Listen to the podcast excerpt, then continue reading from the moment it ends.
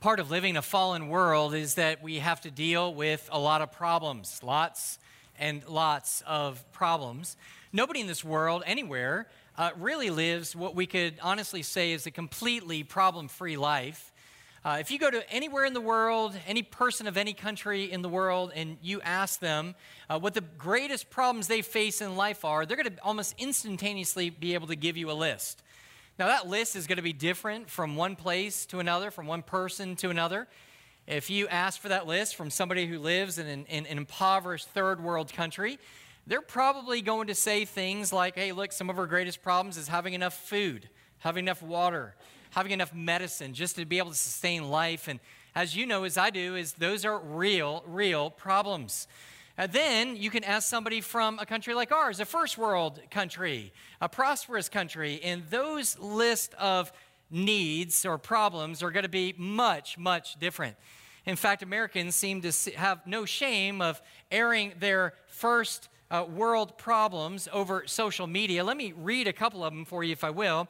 Number one, Dear Carnival Cruise Lines. Already, we understand this is going to be a much different list. And says, he says here, he says, seriously, no Wi Fi, uh, you are now dead to me. All right, so that's one. Number two, I just had my praline cream, not sure what that is, but confiscated by TSA in Dulles. As far, as far as I'm concerned, the terrorists have now won. Number three, I just got back on a boring trip. My dad made me go on the, for spring break. I said to him, Dad, like, I've been to the Bahamas like a billion times before. Can't we go to Mexico this year? He simply said no and made me go on the cruise anyway. Totally rude. That's the, that's the text on social media. So, as you can tell, these are huge first world problems, yes? And uh, th- there's, a, there's an inherent danger, I think, of living in the first world in a prosperous country like our own. I think number one is there is a danger of having an ungrateful heart. That sometimes we can begin to focus on such small little problems that really, as well as you know, that they're not even real problems at all. Really, they're better to be described as more as inconveniences, and yet we find ourselves complaining about those rather than rejoicing in the abundance of blessings that we have. I think another inherent danger, in, apparent danger, is for us to be so blessed that we can be lulled into thinking that we don't struggle with humanity's greatest problems. Sometimes we're actually, actually blinded that humanity has major problems in this world. And I praise God that we have such a good and gracious God that He loves us enough, that in His grace and His mercy, He loves us enough to reveal those difficulties, those problems to us. So, this morning, in the beginning of chapter 7, this is what we want to look at. We want to look at two of humanity's greatest problems. Then we want to look at God's solution to those problems. So, two problems, then the solution. Number one, number one problem death. Aren't you glad when a sermon starts off with that? It just makes you feel so good and warm inside. Well, let's look at it. Let's see what the text says. Verse 1. We read, After he had finished all he was saying in the hearing of the people, he entered Capernaum. Now, just in context, understand we've been going through for the last several weeks Jesus, uh, uh, Jesus preaching the sermon on the plain, and uh, we've been unpacking those truths. And now he's come to the end of that sermon, and now he's moved into Capernaum. And he says, Now a centurion had a servant who was sick and at the point of death, who was highly valued by him. And so, really, Luke begins this story by identifying a desperate need of a man. This man is a servant uh, of a Roman centurion. And he tells us two specific things about this man. Number one, that he's very sick. He's very sick. He, Luke, who is actually a physician by trade, doesn't actually give us uh, the diagnosis of what's wrong with him. Specifically, we don't know what ailment he's suffering from, but he does give us the prognosis, and it's not good. He says that he was sick and to the point of death. So, even for those who were not doctors, those who were around him, even his own master understood that things were not good and that this man soon was going to face death if something radically didn't take place in his life. So, he was very sick. But fortunately for this man, he was also very loved. Luke tells us here that he was highly valued by his master, highly valued by the, the um, centurion. And, and here, that word in the Greek can literally mean either, it could either mean useful or it can also mean precious. And I think that really the context tells us he means the latter, that really the servant was precious in the sight of his master, that this man had a genuine love for his servant and he cared for them and wanted to take care of him. And this would have been really different than the norm during the first century. Uh, you may know this or you may not know this. If you don't know a whole lot about early Jew- Jewish history in the first century, you need to know that the Jewish people did not like uh, the Romans, and the Romans did not like the Jewish people. The feeling was mutual, but they especially hated men like this, that is the centurion. They hated him. And here, what we understand is that this centurion is showing love to this man we don't know if he was a Jew or not, but he is loving to his servants. During this particular time, uh, really, again, unusual for him to feel these things for a servant because servants were looked as nothing more as property. Uh, honestly, one particular um, first century master said of his servants that they are no different than animals other than they can talk. And so normally they would be mistreated. They even mistreated them not only physically, but even sexually abused those servants. And so this was very unusual that this man would have a soft, tender heart to truly, honestly care for his servant before him. But what this centurion now finds is he can't do anything about the problem this man is facing. This man is facing death. And we know that, that this, servant, this master would have done everything that he could because of his love for him, everything in his power, everything in his wealth. He would have gotten every doctor that he could, the best medical care for him. But now he's finding out that this problem of death is too big for him to fix. I got a feeling that the majority of us have come to that point somewhere in our lives with people that we cherish people that are precious to us, friends that are, are, are, precious to us. They, they fall into different difficulties. We want to rescue them out. Their marriage is beginning to fall apart. We, we go to them, we try to counsel them, we try to help them. But no matter what we do, no matter what we say, no matter what, what we provide, their marriage ends up in divorce. Or maybe there's somebody that we know that has gotten themselves in terrible debt Maybe it was their fault, maybe it wasn't, but we don't want them to be in there. So financially, we begin to sacrifice as much as we can to try to pull them out of that, uh, to get them out of that debt. But the debt was just too great. And when you really love somebody in this way and you see them in that particular condition, it's moments like that that you begin to realize what really, truly being powerless is. Because you would do anything for them, you would help them in any way you can, but it doesn't matter. You don't have the means to rescue them. And where I think that ultimately where we find ourselves this, and this becomes more evident than any other place, is really when the, our loved ones become sick. And you know, when they become sick, everything else begins to fade away, doesn't it? And all of a sudden, this is the only thing important in life. And you and I want to do everything to be able to help them. And they go to get medical care, and we try to get the best medical care that we can, and we try to, to, to make sure that they're okay. But one day, and this has happened to me on more than one occasion, I hope it never happens to you, that all of a sudden the doctors come in when things are really going south and they say these words there's nothing left that we can do. And when they say that, all of a sudden, those things that you thought were impossible the debt, the divorce, all the things those things that you thought were impossible to be able to help and to be able to cure and to be able to rescue people from seem, eh, seem infinitely more possible than this issue of death and somebody who is ultimately dying that you love before you. But yet, that is the reality for every single one of us. We can escape these other things, but we cannot escape death. It's a reality for everyone who is here today. Now, young people don't usually think of, if we ask young people what's been on your mind, it's usually not death. That's not usually on their mind. They're usually like school, new car, good grades, whatever it is. And, and, and it's hard for them to think about death at all because all they can do is see the whole life ahead of them.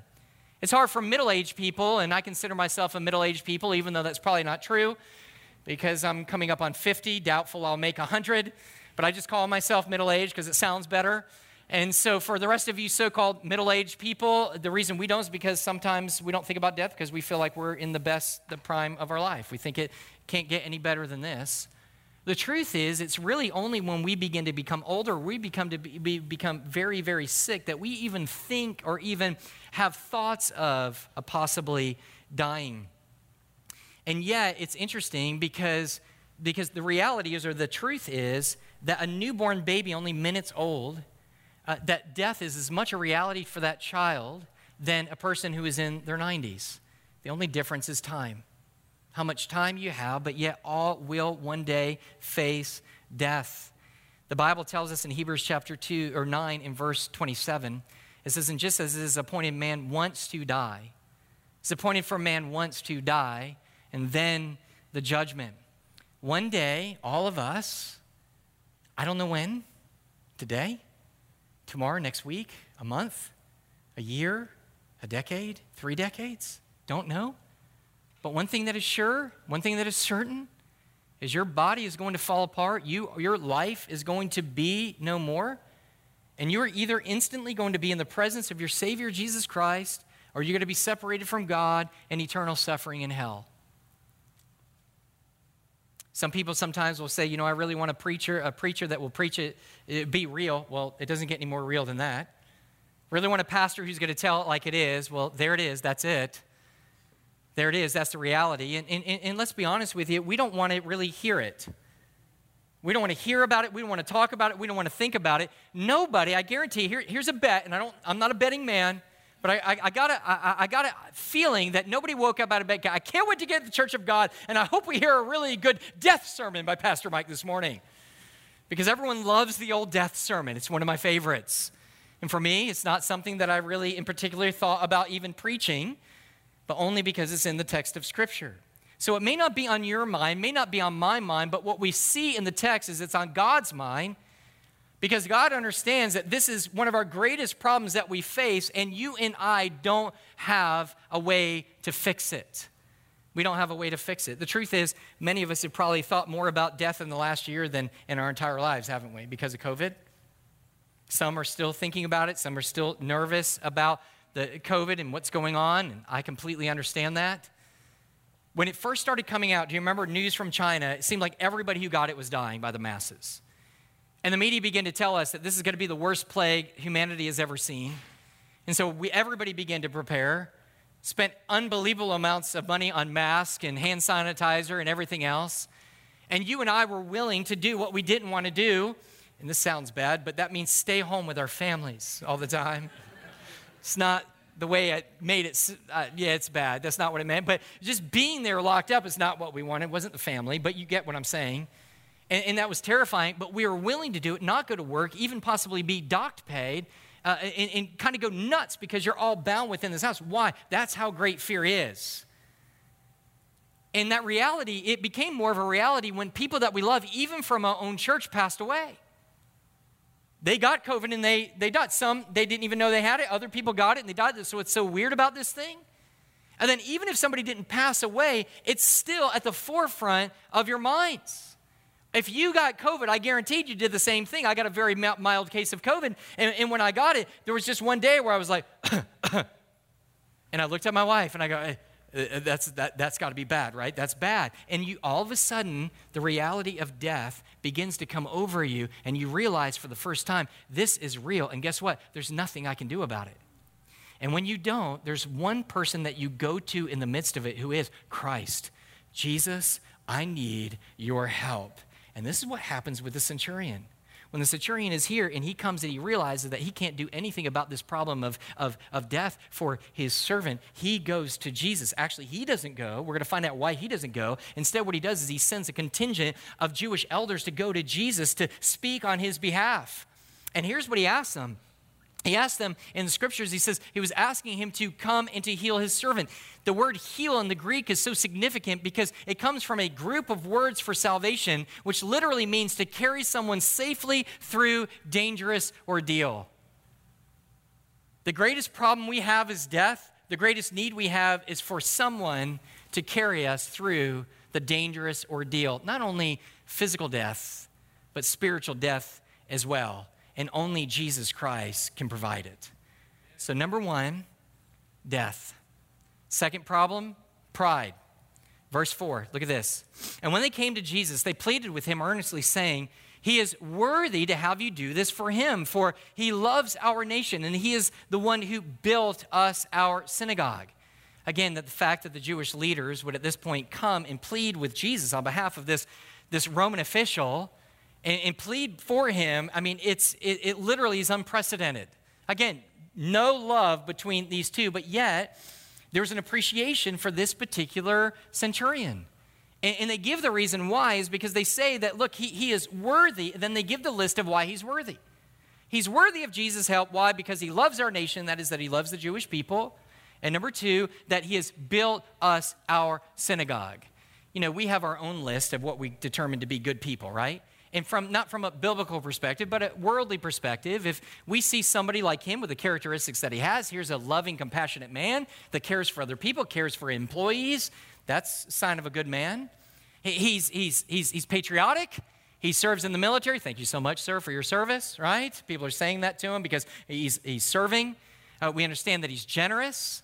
Uh, interesting note is we don't know how he made this, uh, what he did to be able to bring about this, um, this place of worship for them. In fact, it, it, could have been that he supplied the soldiers to be able to build it or the cash to be able to uh, build it, or he could have given both at the same time. We just don't know. But interesting thing, when you go to Capernaum today, the foundation of that very synagogue that he paid for is actually still existing. You can go and visit it today. So this man, this is how they're thinking. This man is good. Now remember, they're Jewish people. What do they think? They think in terms of human merit, that you get what you deserve. Bad person, you're going to get bad. Good person, you're going to get good. Here's what he's saying to Jesus You and we owe it to this man because of his own goodness. Do you see where he's going here? So they're saying, You've got no other choice. He's been good, therefore you've been good. And here's the mistake that they're making. Here's the problem the problem is pride. Human pride. It's deadly. See, pride always thinks in terms of human merit. Again, it's always basically saying, hey, look, if the, good is, if the person is good, then they can expect good. And that is a, much of what people think when it comes to the life hereafter. Many people believe that if they're good in this life, you, you've heard it, you know it. Some of you are even thinking of it. Hey, are you prepared for the future? Yeah, why? I'm a good man. I'm a good, I'm a good woman. Well, what, how do you, well, then you say, well, are you perfect? No, I'm not perfect. I, I'm good though. I've done a lot of good things. Here's the things. And then they begin to list. They, they have a list just like this guy. And the problem is with that is what they begin to do is when you begin to think of merit and begin to think that you're good, then you begin to feel as though you're entitled and you can even demand goodness from other people. Now, we see this in relationships. Probably not your relationship, certainly not my relationship, but I assume that some husband has said to his wife at some particular point, I did this, the least you can do is this for me. Or they ultimately say, All that I've done for you, and this is the thanks that I get. What is that? That's all merit based relationship. And it's really pride in disguise, disguised as goodness. It's pride saying, Look how good I have been. Look at this. My goodness is on display for all to see. Certainly, I deserve the best. I'm going to let you know if that's the way you function within your relationship, it's probably not a very good, solid relationship. And what is troublesome for our earthly relationships is ultimately devastating for our relationship with our Heavenly Father.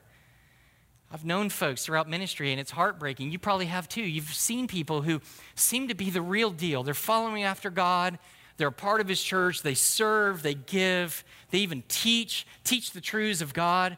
They do all of these things, and then one day they just fall away from the faith.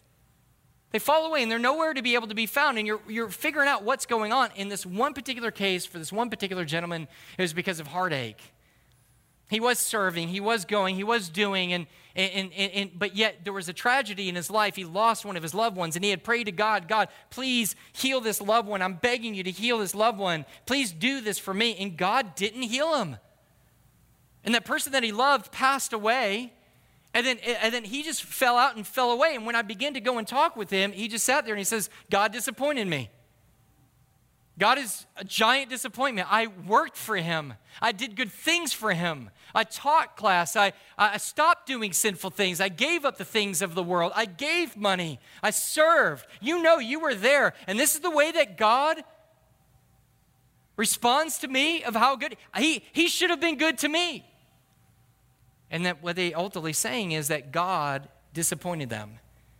And what I have to say to them in love is God didn't disappoint you. Your bad theology is what disappointed you. This isn't how God works. He doesn't work with us based on human merit. If He does, you and I are in deep trouble.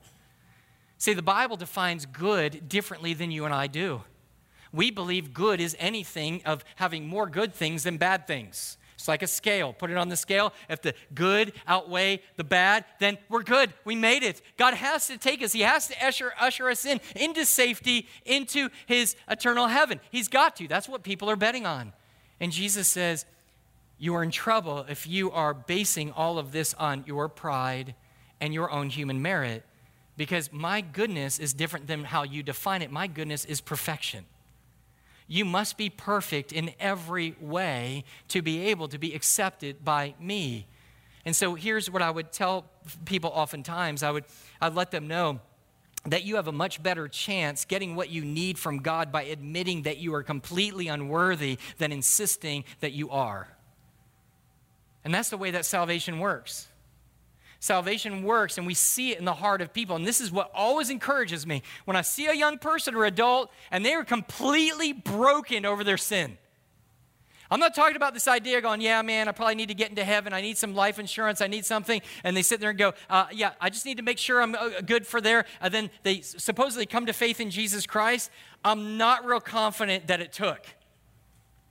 But where I am is when an individual is completely broken over their sin and they come to the sense of unworthiness I am not worthy. I'm not worthy. And so, what we're going to find is that this is where this man comes. Solution two problems death, pride. Here's the solution. Verse 6.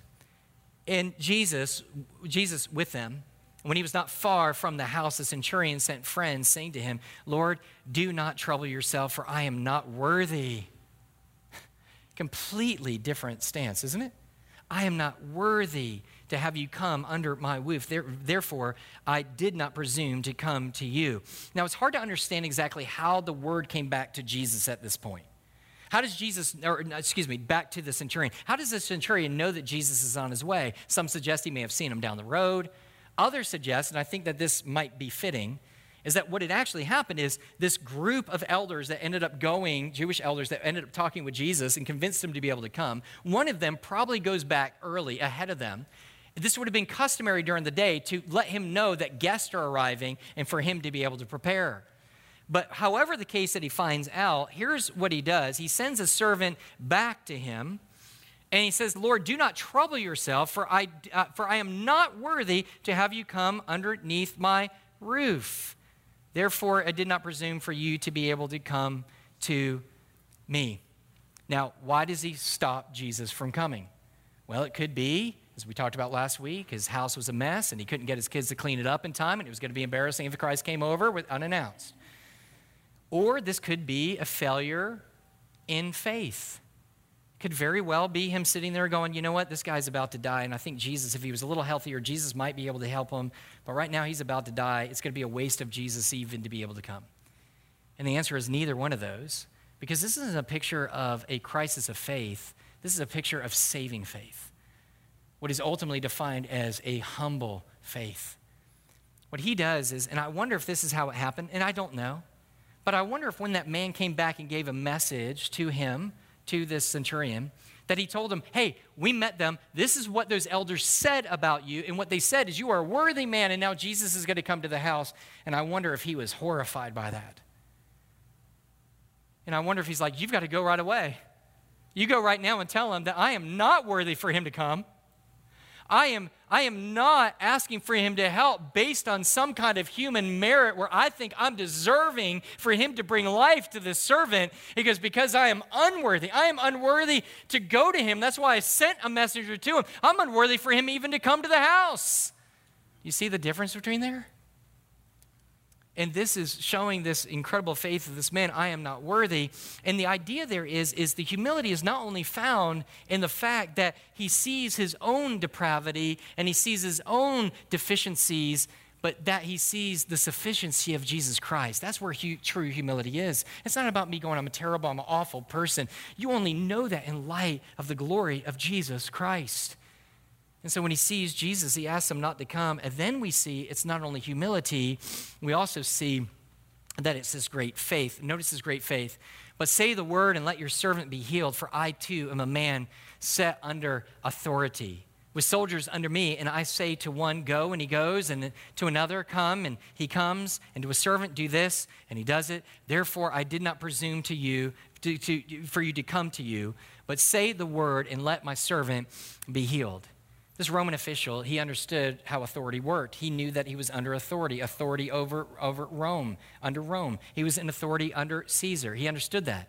And he understood by that authority, now it has given him authority to tell others what they need to do. And so, as a, as a Roman uh, centurion, he would have been over approximately 100 men. And he just says, he goes, I tell a guy to go and do this, he does it. I tell somebody to come, and they immediately come. Goes, I tell them to do something, and they immediately do. I know all about authority. And what he's in essence saying is, I recognize you as having ultimate authority, that you yourself are under authority. Somehow he's putting this together. This is amazing stuff. This man is not Jewish. He wasn't within that covenant community, and yet the Holy Spirit, this the only way is somehow revealing to this guy that Jesus is under God, that he is the Son of God, and he has a much greater authority. This authority is not just over men, this authority is over sickness and death itself. And who has the power over life and death but only one God? And so he comes to him and he recognizes this and, and, and he says, I just know, look, you don't even have to come into my house. You don't have to like bless a hanky. You don't have to put spit on his forehead. You don't have to put oil on his forehead. You don't have to do anything. You don't even have to come. Just from a distance, just say the word, and my servant is going to be healed because you have the authority to give life, and the life is in your word. You see this? And so, what, he, what does he do? Well, Jesus is amazed. Verse 9. And when Jesus heard these things, he marveled at him and turning to the crowd that followed him, said, I tell you, not even in Israel have I found such faith. He's not, he's not rebuking, I think, his listeners. I think he's just saying, hey, yeah, you have faith, but I've not seen faith like this. You guys seem to need to see stuff. You, you need to be there. This man was not there. He didn't, he's never heard my voice before. He's never heard me teach in person. He's never seen me uh, uh, heal the sick. And yet he believes simply by hearing of me and hearing of the story of me. You know, there's only two times in all the Word of God that we actually read that, that Jesus was amazed. And both have to do in context of faith. One was in Matthew chapter 6, verse 6, where the people from his own hometown of Nazareth says that they didn't believe, and Jesus was amazed at their unbelief. And now, here's the, just the opposite. He's amazed, but not by unbelief, but the belief of this man. And the Bible says that when the servants ended up going home to the house, this man, the servant that was sick, was serving once again. He was well. We don't know if Jesus said something, we don't know what happened, but we do know that God responded to that faith and brought life to that servant. You know, I was sitting back and I was thinking to myself, you know, what kind of applications can we draw from this? Can we pull from this? I think the first is the reality is one day we are all going to die. And we don't know when it's coming. And, and maybe you're here today, maybe this is giving you post traumatic stress disorder because you remember growing up into some church one time where it was hellfire and brimstone. And my approach is not to come across to you that way, but at least with the same urgency and the same reality that any moment we can die. Here's the other idea is are we living in light of that reality? How many of you would look over the last week and said, hey guys, today is a day that you meet your maker How'd you do this last week? Is that the week that is that how you wanted to spend the week knowing that you're about to meet your Lord and Savior Jesus Christ? The majority of us would probably say, No. A lot of things my mind has been on that have no eternal consequence. A lot of things that I complained about this last week that really aren't the biggest problem that the world is ultimately facing. I've been embittered, I've been angry, I've been afraid, and the truth of the matter is, we've lost sight that we don't have all the time in the world to work this out. We have to live right now in light of the fact that our lives can be cut short at any moment. You know, we've, we've experienced some deaths here at Mercy Hill. One of those deaths has been with Hugo. Many of you know Hugo, right? If you don't know him personally, you probably heard of Hugo during the time. He was diagnosed some time ago with cancer and uh, really had a big, a big, battle with it. About two weeks ago, he passed away. I want to share a letter that, uh, that uh, Noemi has actually written. Really, this is a thank you letter to all of you and to so many other more that supported them. But I want you to hear this letter and close. He said, Dear friends and family and church family, he said, This has been a very long journey to say the least. Hugo's life deserves to be celebrated to the fullest. God granted us almost 19 months of time with him, even though he was diagnosed with stage four pancreatic cancer. This is unheard of in the medical field. Only the power of God, full in mercy, kindness, and love, could grant the extended life that he was given. He has been faithful. Hugo and I met late in our lives, both of us broken and unsure of the future. We were both grateful to God for bringing us together. We complemented each other so well. In almost 12 years that we were married, I, I can recall Hugo being upset only twice. This is not my wife writing this letter. Uh,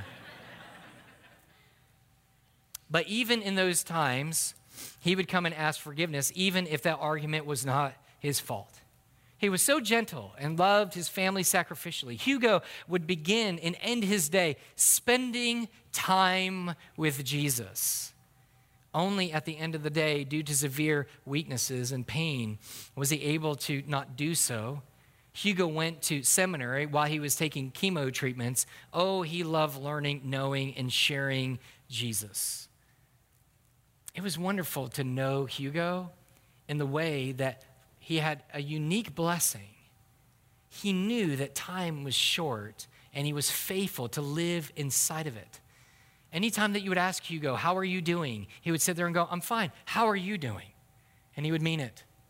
Anytime that you would go to encourage him at his home, he would be an encouragement to you. But it wasn't stuff and fluff, it was always about Christ, centered around the reality of who Jesus is and our need to know him all the more. Well, it's easy to be able to see that he would live his life in light of the reality of death. But I don't want you to miss his wife. I don't want you to miss Noemi.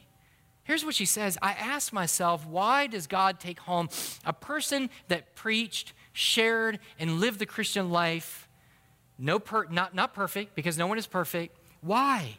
Why a person that expanded God's kingdom here on earth? This is what a friend of mine years ago couldn't get over that God wouldn't heal his friend, couldn't get over it, and he walked away from the faith.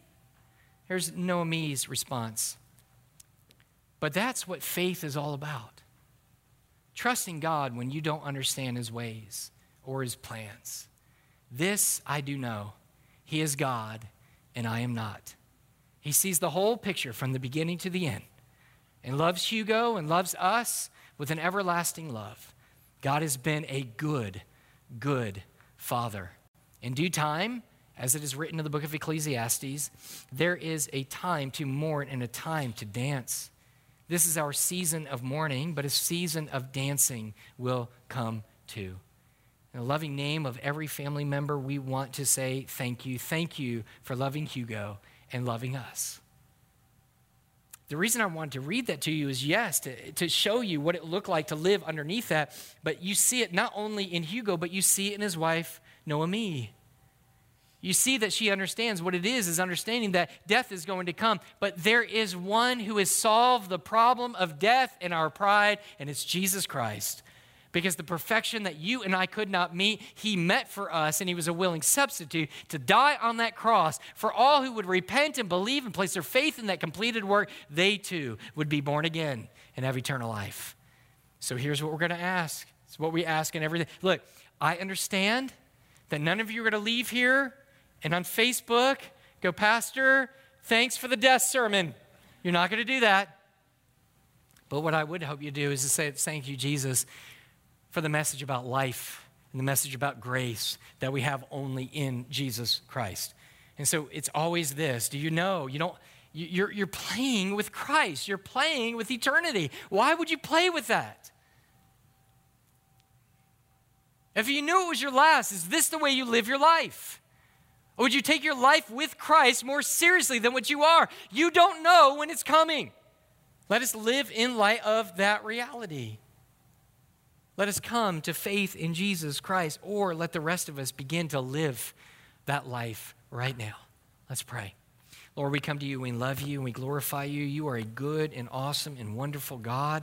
And God, I have to trust you that because we preach expositional sermons, that this is the message we need to hear. May not have been what we wanted, may not have been even when I it would have been my ideal to be able to preach, but at the same time, we're not God, and you love us enough to be able to bring these uncomfortable ideas and thoughts that we want to remove from our mind, and you force it back into our mind so that we'll do business with you because you love us so much. God, may we do business with this. God, if there be anyone here who does not you, let them repent and believe. Gift them the gift of salvation and belief. We love you. In your precious name we pray. Amen. Let's stand together. I'll be down here. I would love to talk with you, pray with you, whatever your need is. Let's respond.